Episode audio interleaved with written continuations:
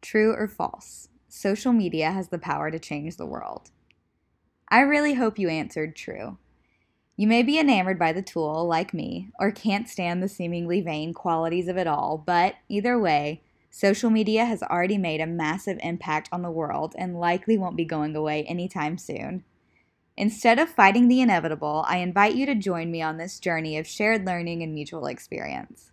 I want to talk about social media strategy, audiences, impact, content, thought leaders, trailblazers, you name it, I want to talk about it. But that podcast would be never ending, and you definitely don't want to hear me ramble for that long. This podcast will cover the first topic I just mentioned strategy.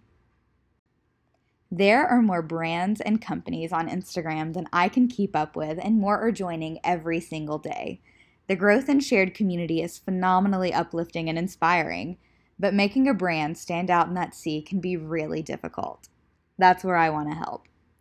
Over the next 10 weeks, I'll be talking through topics including branding, audience growth, and inspired insights so that you can invigorate your brand's Instagram strategy and stand out from competitors.